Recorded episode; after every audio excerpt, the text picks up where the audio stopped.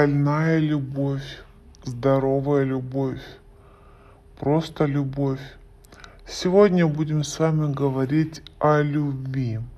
Хочу поделиться с вами своими мыслями, мыслями писателей, мыслями книг, которые я с удовольствием читаю, а также буду рада услышать ваши мысли на этот счет – вы всегда можете подписаться на меня в Инстаграм, написать ваши мысли в комментариях под подкастом или написать мне в директ.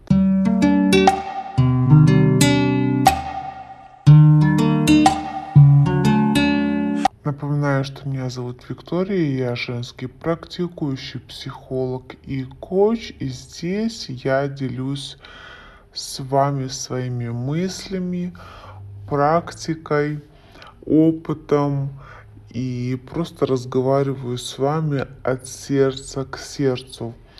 В моем подкасте очень мало теории и очень много эм, каких-то жизненных ситуаций, жизненных переживаний и моих мыслей.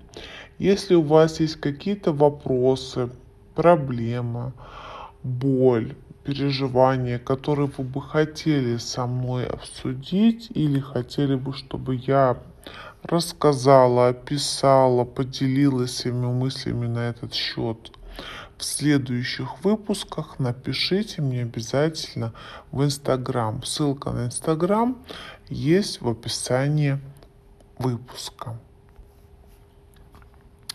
А сейчас про любовь. Вы знаете, а, когда говоришь слово «любовь»,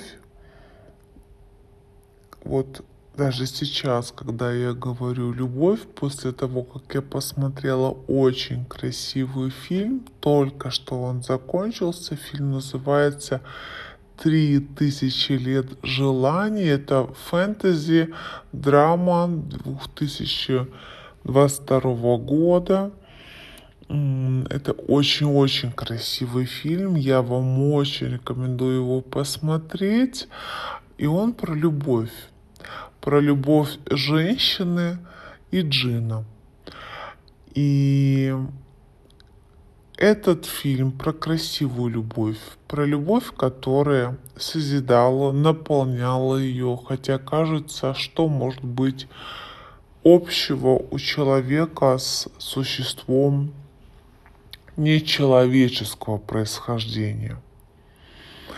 Но для кого-то слово «любовь», когда звучит слово «любовь», тело, разум и сердце могут охватывать самые разные эмоции, в том числе негативные.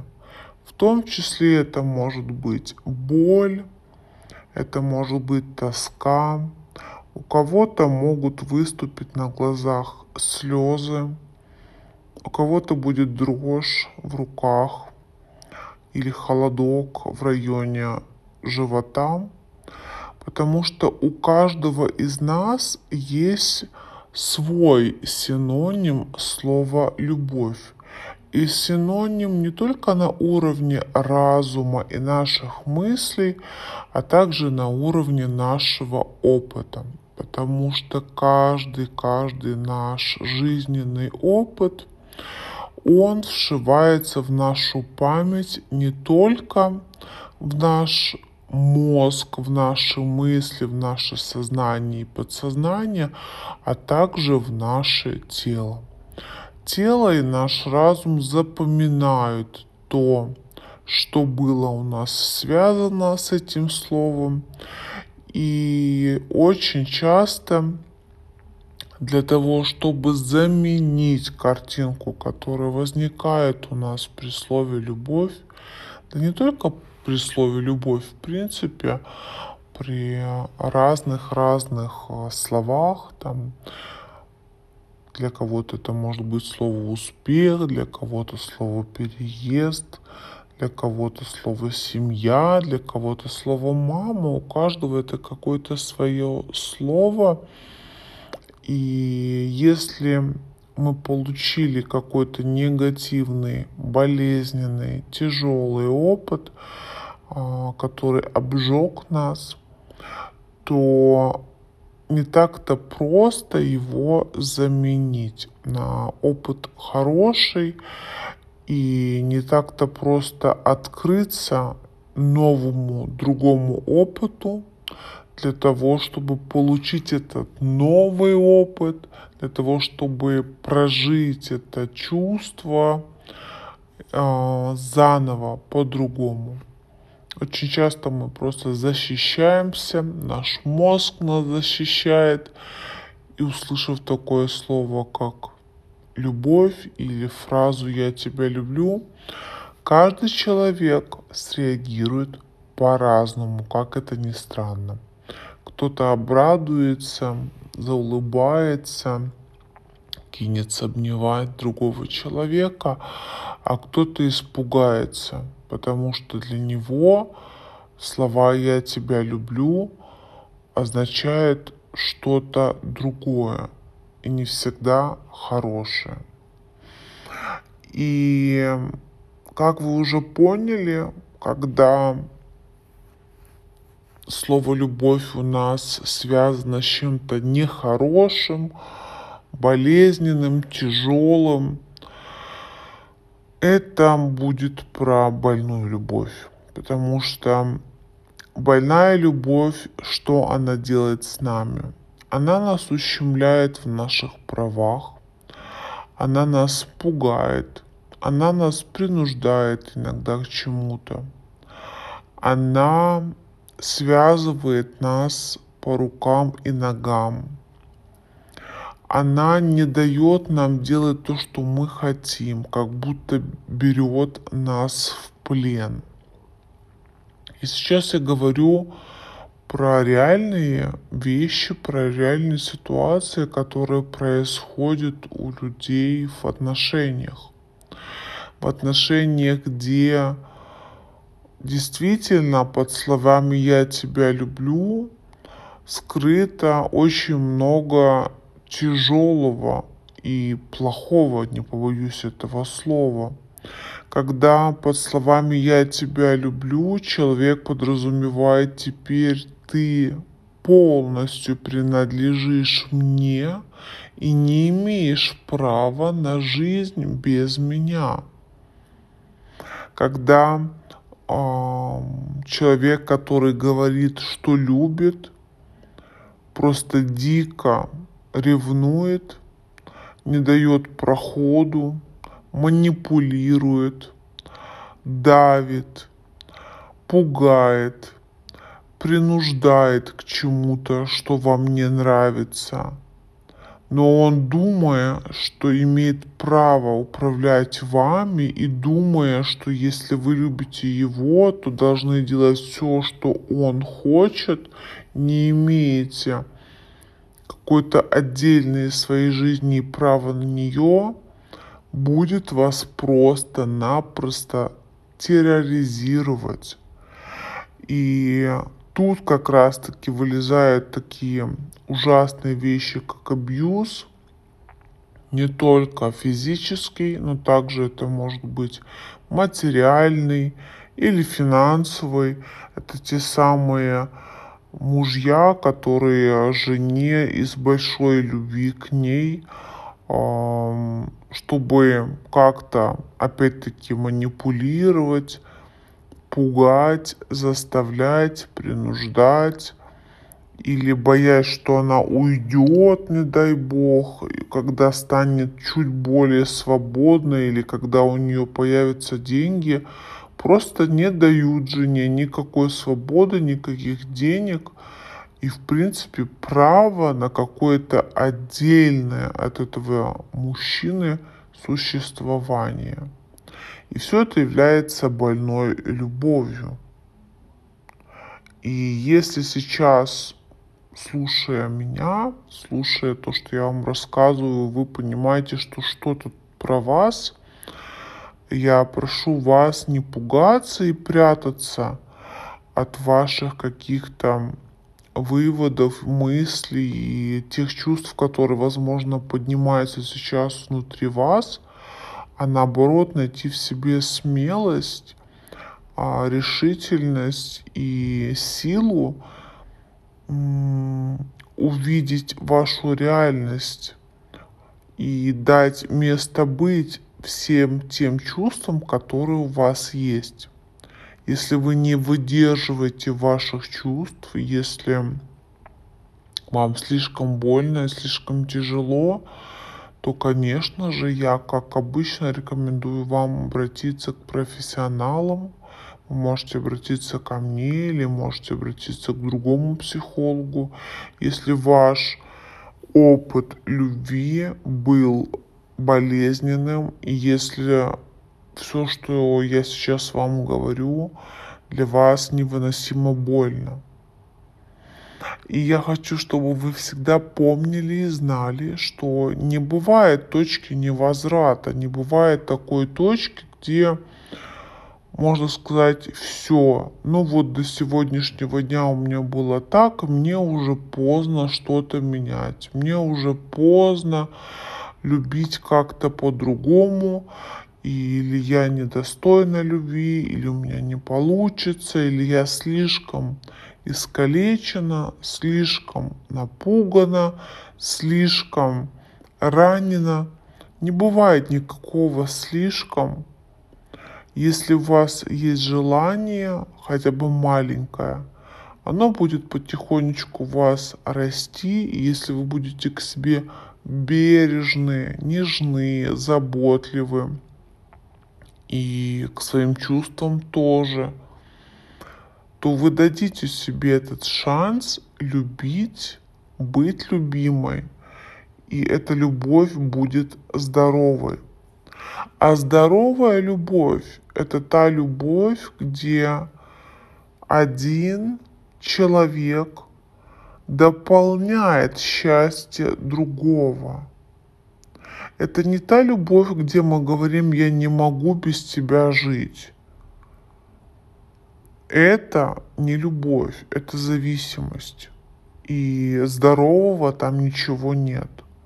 А это та любовь, где я могу, в принципе, жить и одна без тебя, но с тобой мне намного лучше, чем одной. Поэтому я хочу быть с тобой. И это здоровая любовь.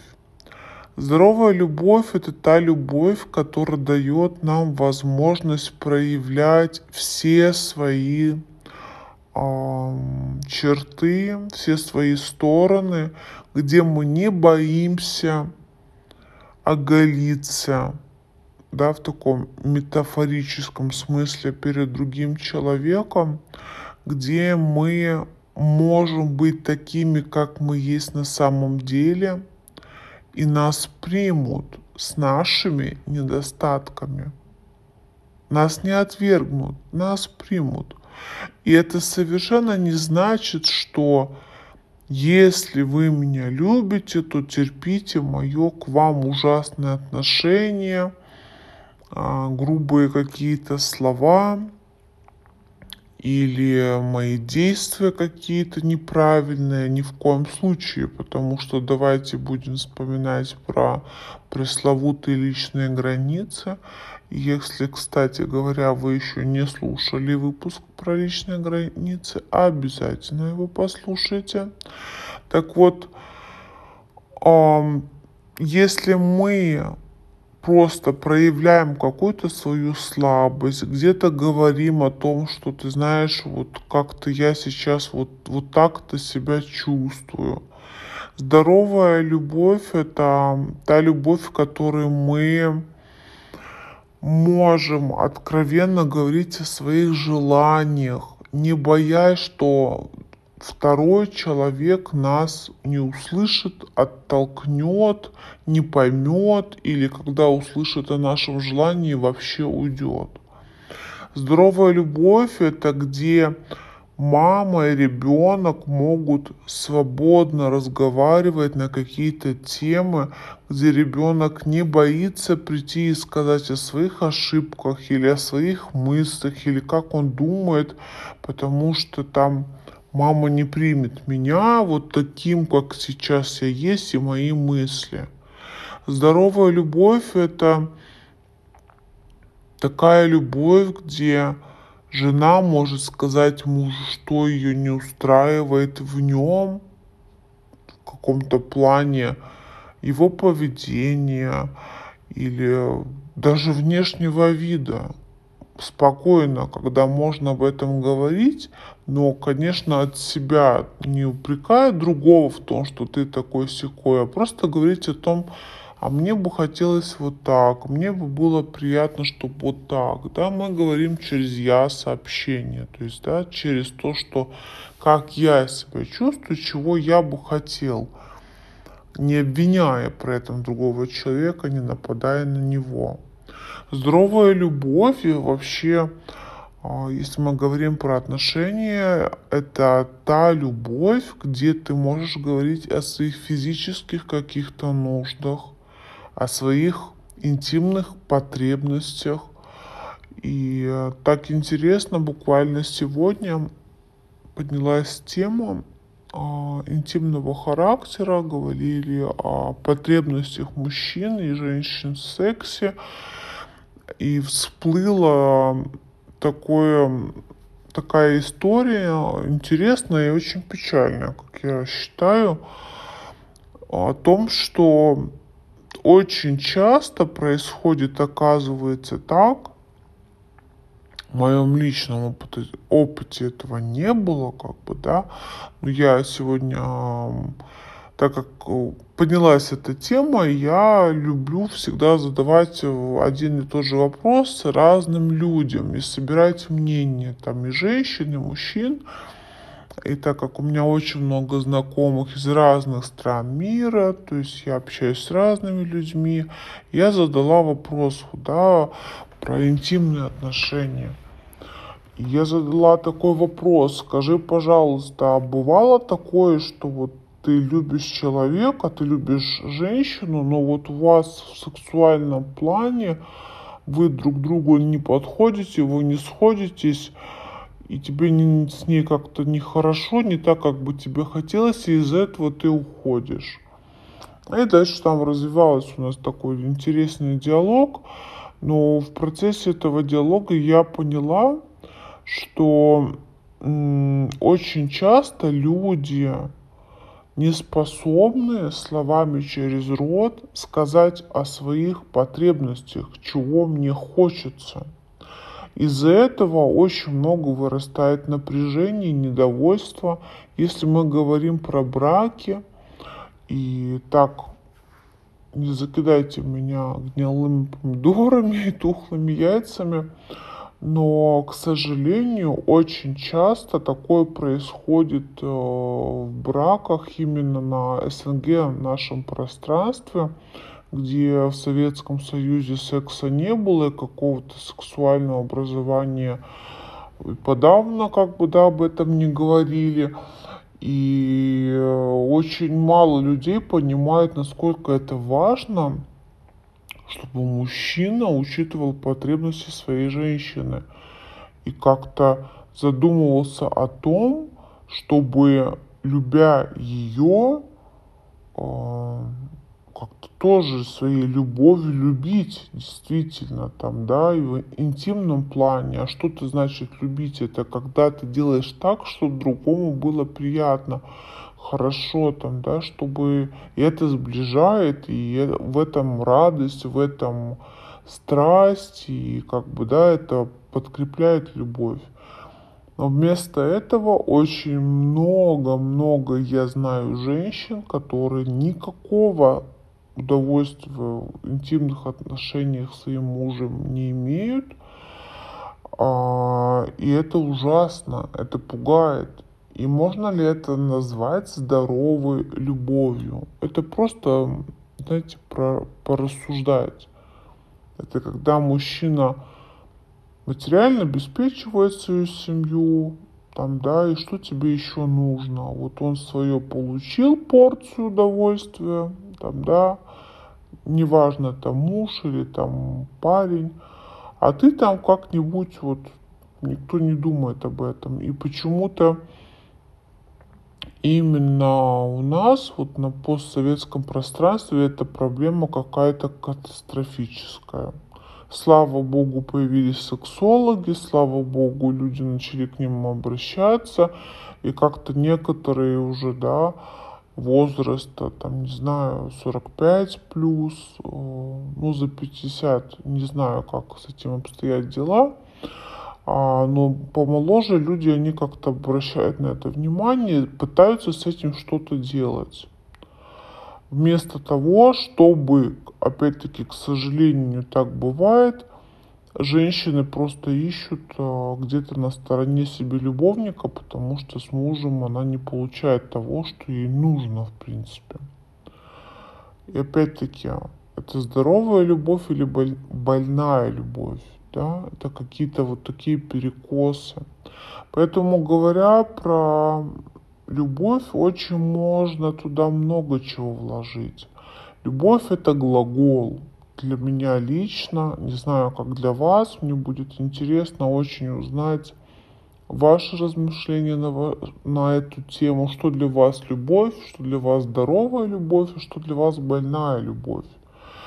И сейчас скажу как бы про себя, что для меня любовь это глагол, она выражается в действии, это когда ты делаешь что-то для другого человека, когда ты хочешь его порадовать, когда ты хочешь ему помочь, когда ты хочешь его поддержать, ты рядом, да, когда ты открываешь свое сердце, потому что очень часто там даже мои клиентки, которые в терапии находятся, в консультировании, они хотят вроде как любить, они хотят построить отношения, выйти замуж, но на самом деле они закрыты вообще для любви. Они так боятся, что их ранят, они так боятся довериться, что сидят, э, знаете, там сердце за семью замками, но при этом эта женщина думает, что мужчина туда прорвется как-то, продерется сквозь эти все замки, залезет на эту 30-метровую башню, убьет какого-то дракона, который держит заперти ее сердце, ее чувства, если говорить, да, опять-таки символами, метафорами. И вот она растает. А на самом деле нет. Потому что изучая вопрос этот, изучая концепции любви в разных религиях, в разных философских учениях, а, в психотерапии, а, с коллегами и так далее, я осознаю, понимаю и верю в то, что любовь приходит туда, где ее ждут и где дверь открыта. То есть любовь не ломится. Здоровая любовь, она не ломится, она приходит тихо, да, иногда. Иногда очень страстно, иногда, так знаете, с фейерверком. Но вломиться туда, где ее не ждут, и где там все закрыто, заперто и так далее, она туда не рвется. И я верю в то, что даже тогда, когда у вас на горизонте особо можете вы сказать некого любить, всегда можно найти кого любить. И если сегодня говорить о том, насколько вы готовы полюбить и быть любимыми, то первый вопрос, который я бы задала, это а любите вы себя? Любите ли вы свое тело, себя полностью, как человека, как характер, как э, тело, опять-таки, как личность? Что вы о себе думаете, как вы о себе заботитесь? И мое убеждение такое, которое сформировалось у меня за все мои 35 лет жизни, что человек, который не любит себя, просто не способен любить другого человека. Никак. А, я в этом очень прочно убеждена, как это происходит. То есть, как сказать, если мы сейчас говорим про здоровую и больную любовь, здоровой любовью он не способен его любить. Больной – да. То есть, если при таким человеком там, появится женщина или мужчина, в которого он влюбится, да, это будет страсть, это будет влюбленность, это будет любовь, то он будет любить как? Из серии «Я без тебя жить не могу», или там, если ты от меня уйдешь, то я вообще там хочу умереть, и мне жить не нужно, или забыться, или так далее.